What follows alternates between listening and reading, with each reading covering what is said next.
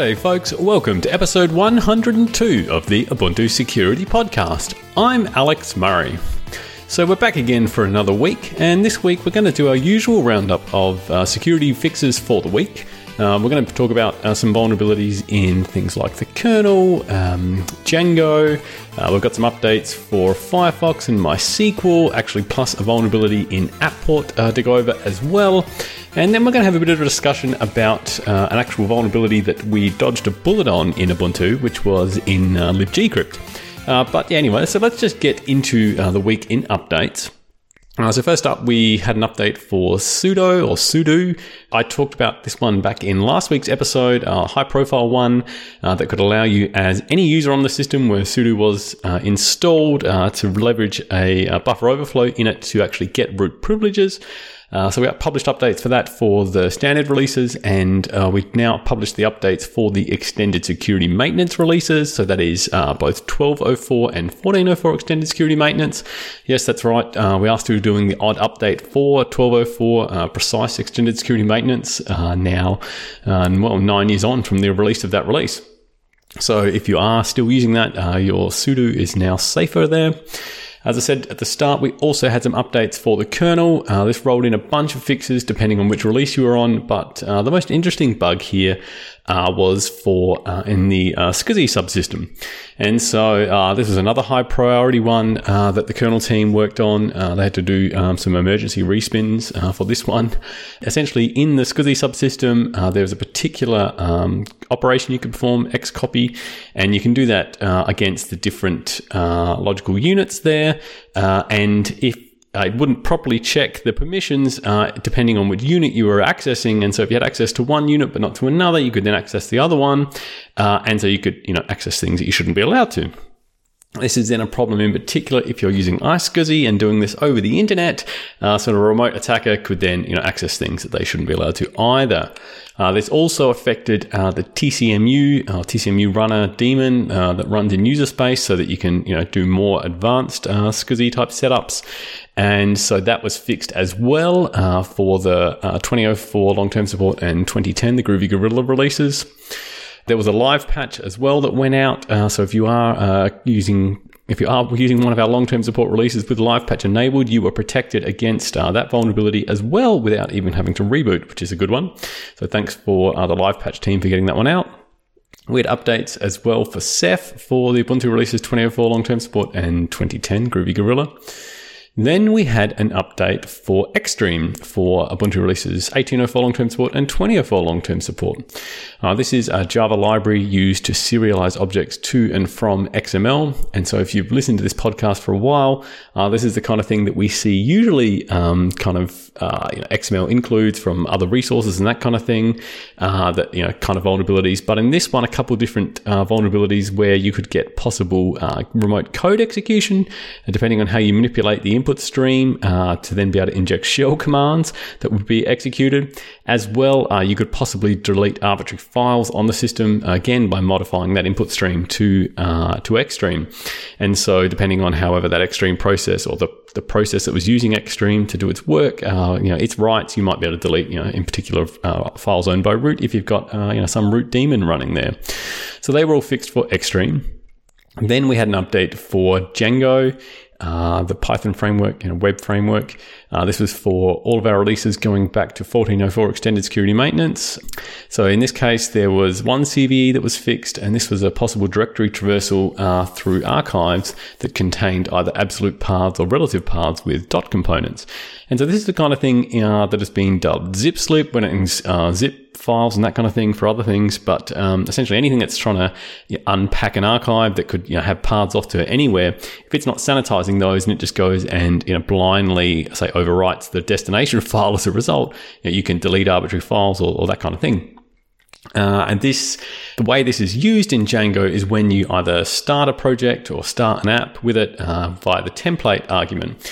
And so the kind of thing that um, if someone was distributing like a malicious template for a Django app and you then went and used that, they could go and overwrite arbitrary files on your system. So that one has been fixed, which is good to see.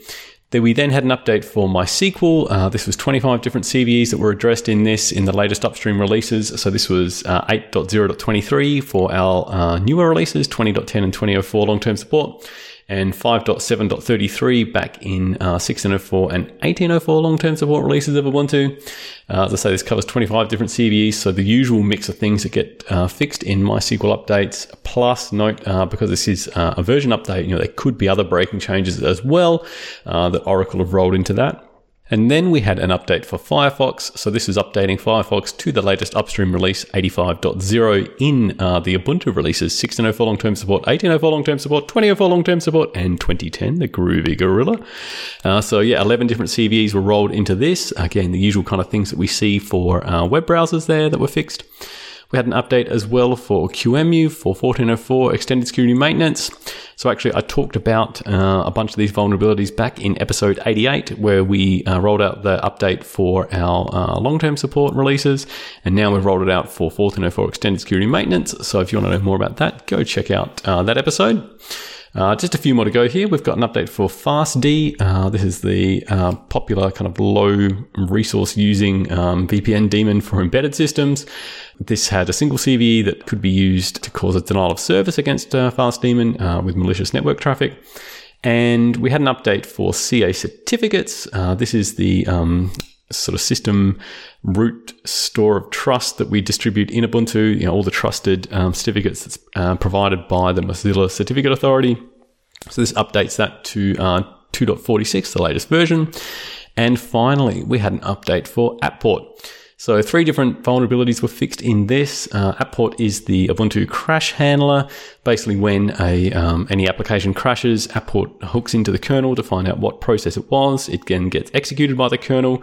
It then has to do various things like try to read, uh, you know, the information regarding the process and build up a crash uh, report that can then be sent to the Ubuntu developers, so then they can go and try and fix that uh, that issue.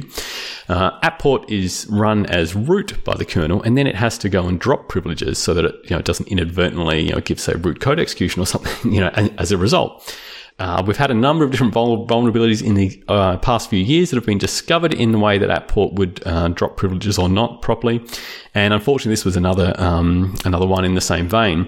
So, uh, as I said, when Apport does run, it then tries to read information about the process under various files in the proc file system.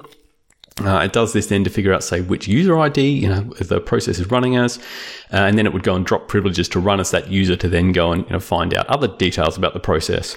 Unfortunately, uh, the attackers realized that if you could uh, manipulate certain files there uh, of the process, so even things like the process name, uh, Apport would then go and get confused as it tried to figure out what the details of the process were. It would then fail to properly drop privileges, and then you could then get code execution as root. So yeah, not a great vulnerability, um, but uh, we worked with them. They reported these uh, via Launchpad to us. Uh, Marc Deslauriers on our team in particular uh, worked with them to resolve these. Uh, so I want to say thanks to Itai Greenhut for reporting these in the first place. And yeah, your Apports are now uh, a bit safer. And that is it for the week in security updates.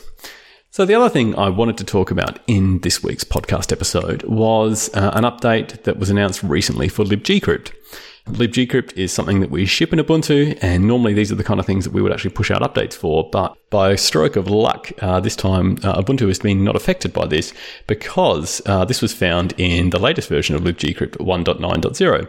Uh, Tavis Ormandy from Google Project Zero uh, discovered this one. He is a bit of a powerhouse of vulnerability finding. And in particular, in this case, it was a heap buffer overflow uh, and part of libgcrypt. And it would allow you to then overwrite this buffer on the heap. That buffer was contained inside another structure that was followed by a function pointer. So uh, if you know anything about um, exploits, uh, in this case, you can overrun the bounds of that buffer. You can then keep going past the end of that, obviously, and then overwrite the function pointer itself. So you can then rewrite that to point somewhere else. And in particular, because you've overwritten this buffer with whatever you want, you could put um, shellcode in there and you could point it back at that. So you could very easily get uh, remote code execution in this case if it's you know, decrypting uh, your attacker controlled sent data.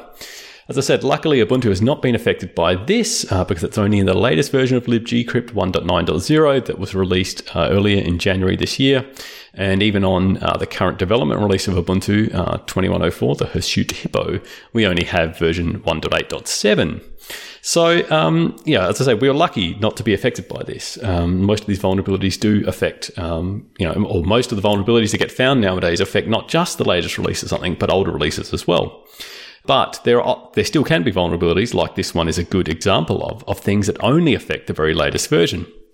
And so I was thinking it's a bit of an interesting thought experiment. If you are running the latest version of everything that you can, uh, you're obviously going to be including all the patches for vulnerabilities that have been found in the past. But you are now running uh, the latest, greatest code that may have uh, unknown zero days in it uh, that could be being exploited. Uh, you've got to think then, though, there is perhaps only a small window there of time um, that that code has existed for, so less time for exploits to be developed and the like. Um, but you know, you, you now have code that, say, older releases never had in them that may have these zero days. Uh, if you think of the other case, though, where you're running older versions of software and you aren't patching them or you aren't updating them, then you're never getting fixes, and so you're obviously worse off.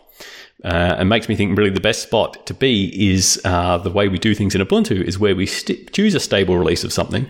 That means then you, as the end user, aren't constantly getting new version upgrades that you're having to rewrite your applications to deal with, or changes in behavior or regressions and all that kind of thing.